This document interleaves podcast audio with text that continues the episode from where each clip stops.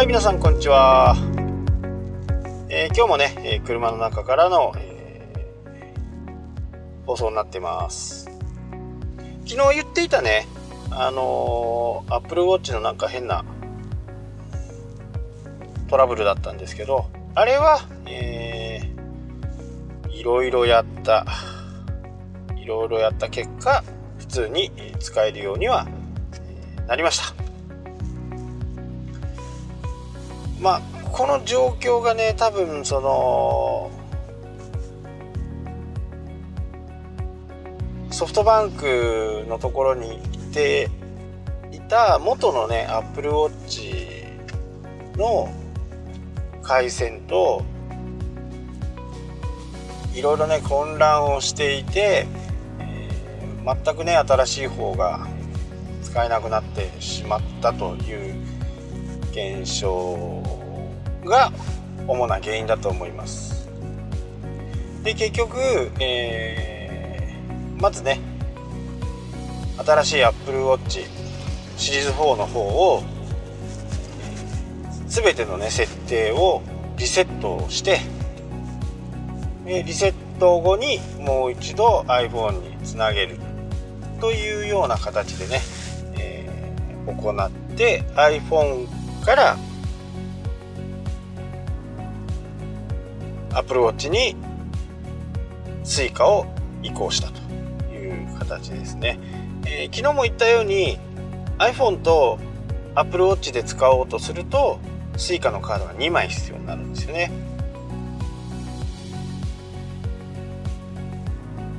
まあ、登録の仕方はね、あのーウォレットから新しいカードを追加でね簡単にできるんで、えー、Suica もね、えー、自動で読み取ってくれるんで、それに従えば、えー、簡単にできます。ただまあ北海道の場合ね、正直 Suica を使う場面ってあまりなくって、えー、僕は今ね、えー、ローソンの方でApple Pay で支払うとポイントがよんばいになるっていうんで、えー、それでね Suica にチャージを店頭でチャージをして、それで払って支払いをしているっていう感じですね。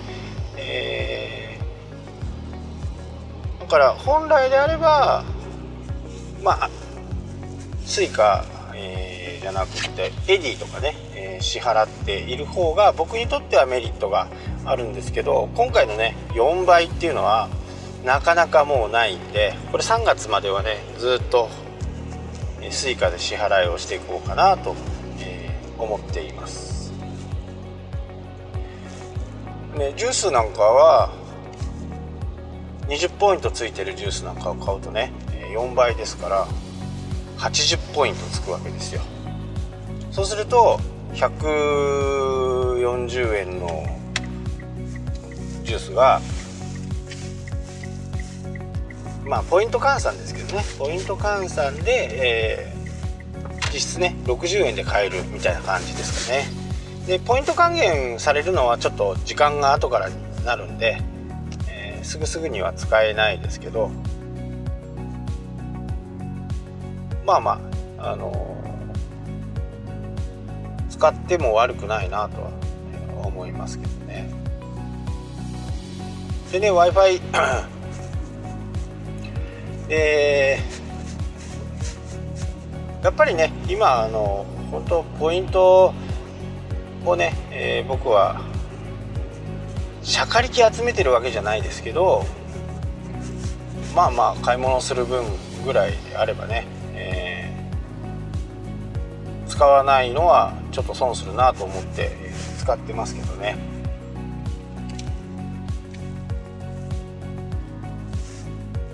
なので、えー、まあ使ってない方する使ってない方からするとねちょっと面倒くさいっていう、えー、イメージがあるようですけど、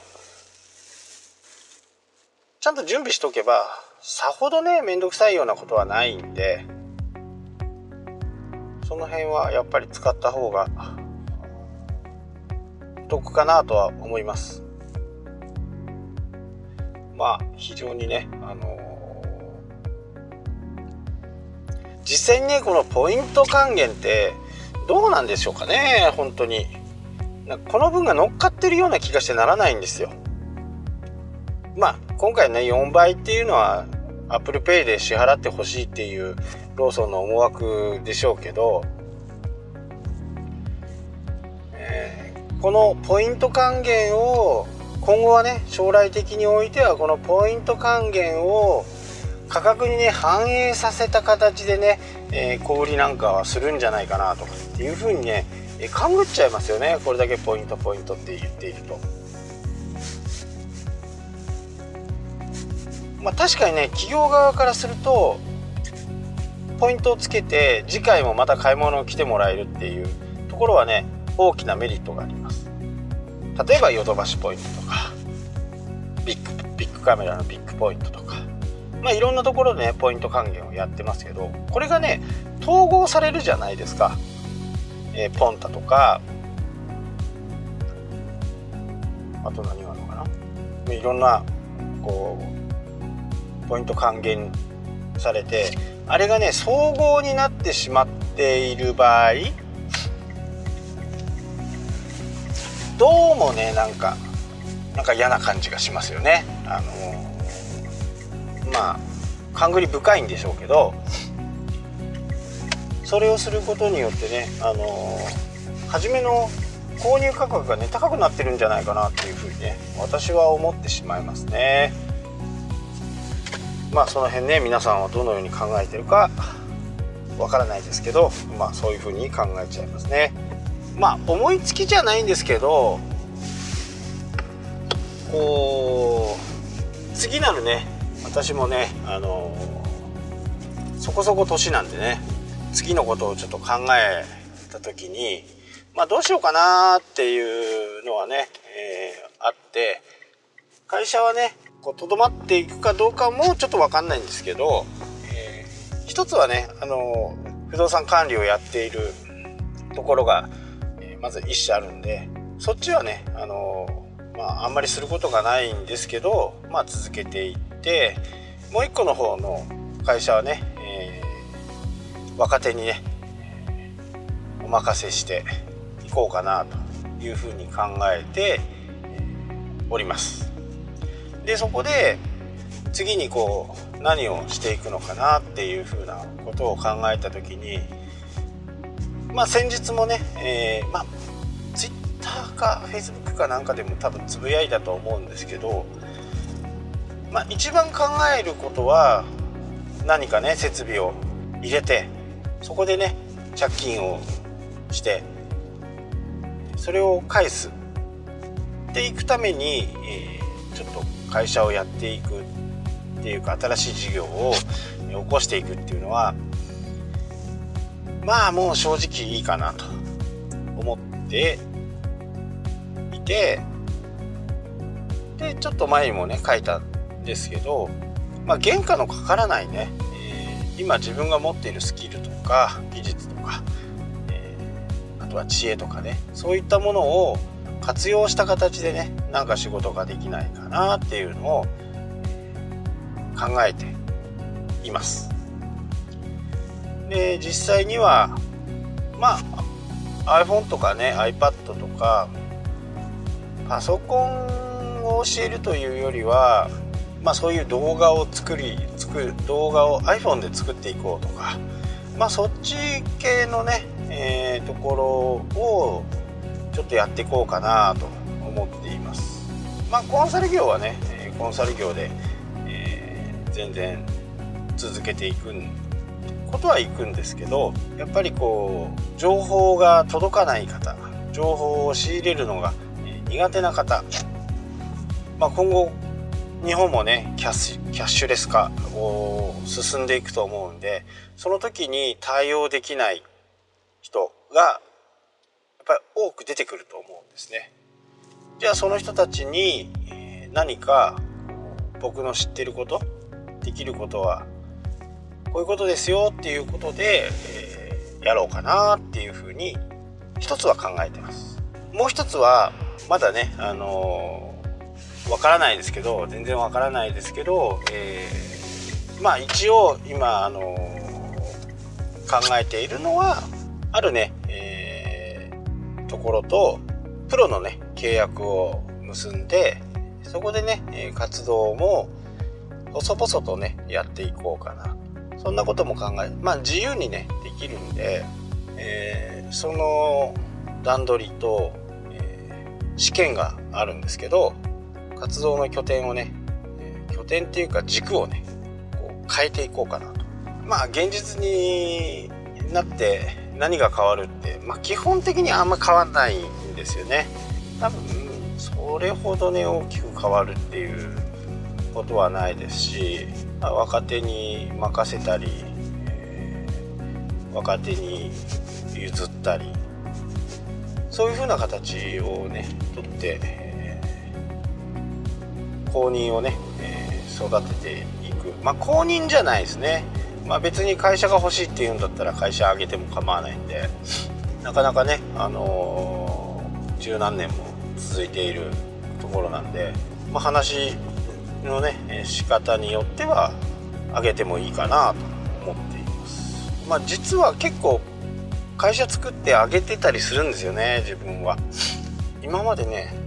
に社はねもう確実にあげてます。一生懸命ね働いてくれてましたんで、その人たちにはもう会社を全部あげてましたね。だから会社にねあんまりこう執着っていうのは、えー、基本ないんですよね。ただまあじゅうななハンコの事業をやってるところはじゅうはちねんめですから、なかなかそういう古い、えー、会社をねこれから作るにはもちろんじゅうはちねん経たないとできませんからね、えー、そういった部分は結構、えー、喜んでもらえるのかなというふうには思ってますけど、もう一つのね、えー、会社はもう不動産でずっとやってきてるんで、そっちはね今年がよんじゅうねんぐらいなのかな、ね、親がやってた、えー、ところをそのまま引き継いでやってるんで、えー、僕が変わってじゅうねんぐらいですかね。まあ、本当に何もしないんでね、そこはね、あのー、いい人たちに恵まれてるんでね、えー、僕は、えー、ここ直すんだけどいいだろうかとかっていう風な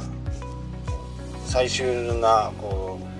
う決断をするだけでね、えー、もうちょっとこういう風にできんじゃないとか、あとは、えー、年ににかいぐらいね、地方にも物件があるんで地方にでその管理とか集金をしてくれていたりとか、設備屋さんとかそういう人たちを集めてね、今現状どうなってるのみたいな感じのお食事会をしたりとか、まあそんなことをしてね、いろいろこうコミュニケーションを図って、まあまあ完璧じゃないですけどね、まあ、そこそこうまくいっている感じですかね。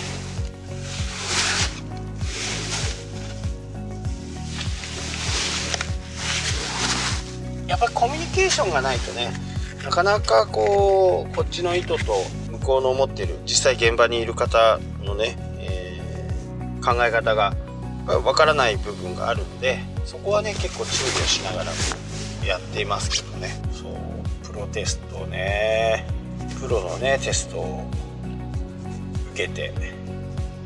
まあ、昨日ちょっとね、えー、そんな話を向こうのプロの方とねお話をして。まあ、その準備がねちょっとにかげつぐらいちょっとかかるかなとは思いますけどね。まあ年々やっぱりどの業界もねそういうプロ認定みたいなものっていうのは厳しくなっているそうなんで、早めの方がいいですよとは言われましたけど、まあねこればっかりはね僕が決めることじゃないんで、まあ何でもそうですけどね、あのー、僕らのやっているこうインターネットのことってもう宣言するだけで、まあ、プロになれるじゃないですか。専門家としてねやっぱりある程度の基準があるところっていうのは信頼性も増しますしね、えー、それが大きなメーカーであったりすればなおさら Google の検定みたいな認定認定なんとかっていうテストがあるんですけど、まあ僕はサイトにねそういうものを出してませんけど、えー、そういうのをやると結構勉強になるんでね、Google 認定証とかなんだかっていうで検索してくる検索すると出てくるんで、えー、それをね少しやるとインターネットにもね少し明るくなると思いますよ。広告の出し方とかね、えー、だから触りが分かるっていうかな、深いところまでは出てきませんで、何度失敗しても大丈夫なんで、そこが分かればある程度分かってて再認識する意味っていう風にもできるんで、えー、ぜひねあの Google のアカウントがあればね簡単にその試験が受けれますんで、まあそれをがあるからどうしたっていう風にはならないんですけど、ただあの全体的なこう流れっていうのがそれをやるだけでね分かってくるんで、あとね時間、まあ、結構な問題数があるんですごく時間はかかりますけど、でちょいちょいあのアップグレードしてくるんで、僕もそれがアップデートになるとまたね試験をやるみたいな感じで、今まで確かにかいぐらいねアップデートされてるんじゃないかなと。初めは多分さんじゅうもんぐらいからごじゅうもんぐらいになってはちじゅうもんぐらいになったような気がする。毎回さんじゅうもんずつぐらい増えていってるようななんかイメージですかね。まあまあ覚えてないんですけど、まあそういうのもあってね、なかなか周りにね自分のスキルはどれだけあっても周りから依頼されないと話になりませんのでね、まあ僕は新参者ですから、まあ、いい年こいてますけど新人には新人のね、えー、考え方とかインターネットを使った手法とかそういったものが使えるかなと思って、えー、おります。まあこれは受かるまではあのー、内緒ということでね、来年ね、えー、さんがつしがつに向けて新しいこう試みをねしていく時期、いい時期だと思うんですよね。にせんじゅうきゅうねんはねいろんなものが変わってきますし、えー、そこにね臨機応変にこう対応していく。今まで通りだとやっぱり今まで通り、まあ今日の話のねポイントの話もそうですけど、これだけポイントポイントって、まあ、シーエム でもね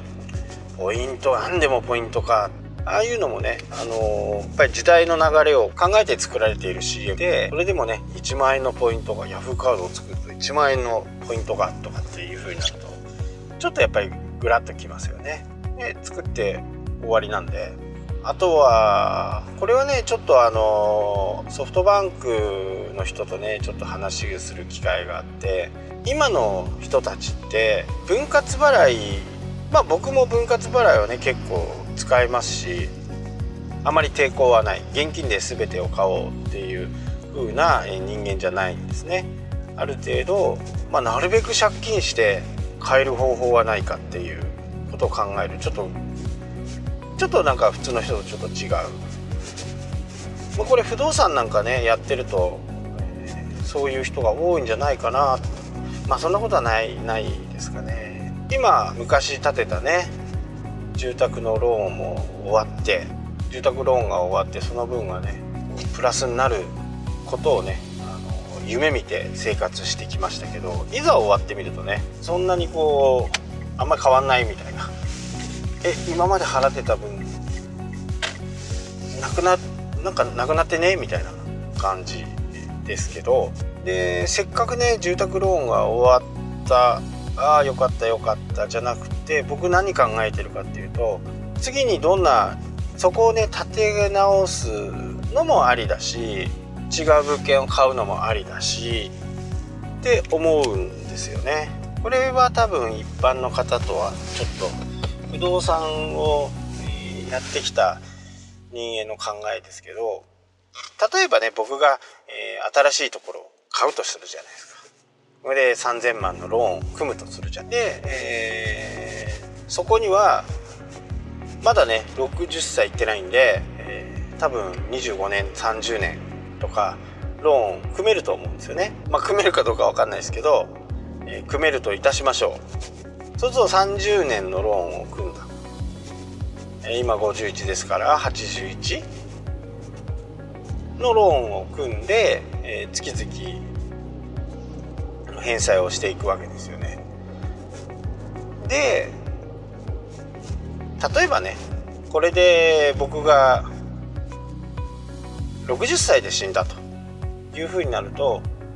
きゅうねんしか払わないで、えー、家族とかにはね行くわけですよ。全部これってお得じゃねっていうふうに思うんですよね。まあ人間いつ死ぬなんか分かんないですし、もしかするとね明日から放送が止まっていればもしかしたら死んでるかもしれない、病気になって入院してるかもしれない、事故に遭ってるかもしれない、まあ、いろいろ分かんない時期なあの世の中なんで、えー、僕はやっぱり長く大きなローンを組んでおくっていうことをね、えー、おすすめしたいと思っています。まあ本当にこう仲のいい人たちにはねかなりプッシュをしますね。ただあの自分が死ぬことっていうのをなかなか受け入れない人も多いと思うんですよね。死んだらそんなの関係ないじゃんって。でもどうせ死んだら関係ないんだったら家でも建てて借金して、えー、それで亡くなればね、死んでしまえば団体信用生命保険ってね、団信っていうやつ入ってるはずなんですよね。入るはずなんですよ。でこれは入ってください。これは入らないと意味がないんで、それが入それに入れ入っていると他のローンは保険金で全部支払われるんで、もう残された人たち、残された家族にそれが全ていくこと形になりますね。ローンもなく、まあだからね、借金っていう部分をどう考えるかっていう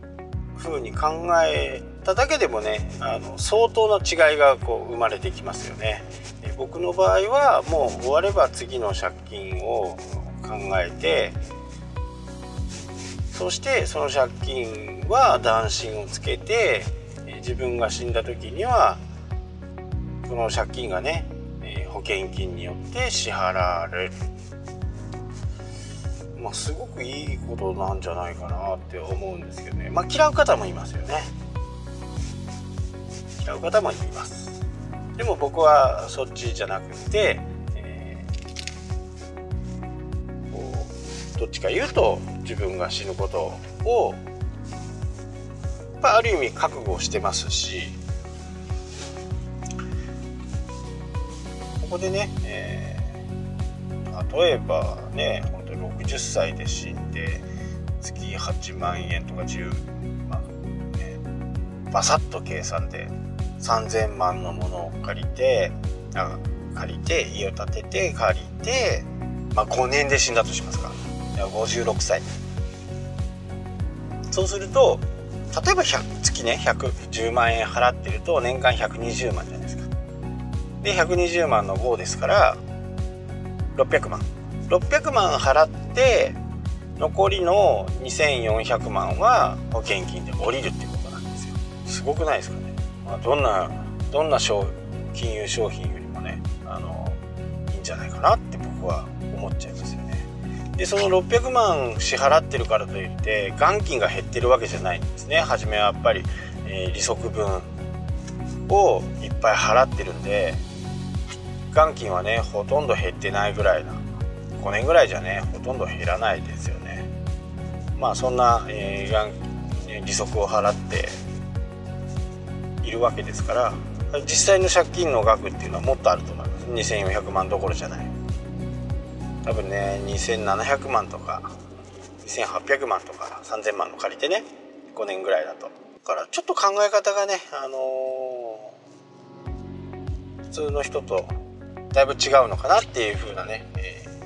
感じはします僕の中ではね。はい、というわけでね、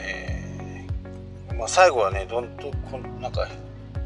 変な話になっちゃいましたけど、まあ、来年の展望とじゅういちがつなんでねもうあのー、来年の前半さんがつしがつぐらいまでのことはねもう本当に、えー、よく考えていかなきゃダメかなと思いますんでね。ちょうどさんがつしがつって、えー、変わり目でもありますしね、年号も変わるという記念の時なんで、まあそこにはねしっかり自分の考えを持ったりするのはいいことではないかなと思いますので、えー、ぜひね皆さんも来年にせんじゅうきゅうねんどんな年にしたいのかっていうことをねまず考えるだけでも、えー、随分ちょっと違ってくると思うんで、えー、ぜひね、えー、その辺考えてみてください。はい、今日はここまでになります。ありがとうございました。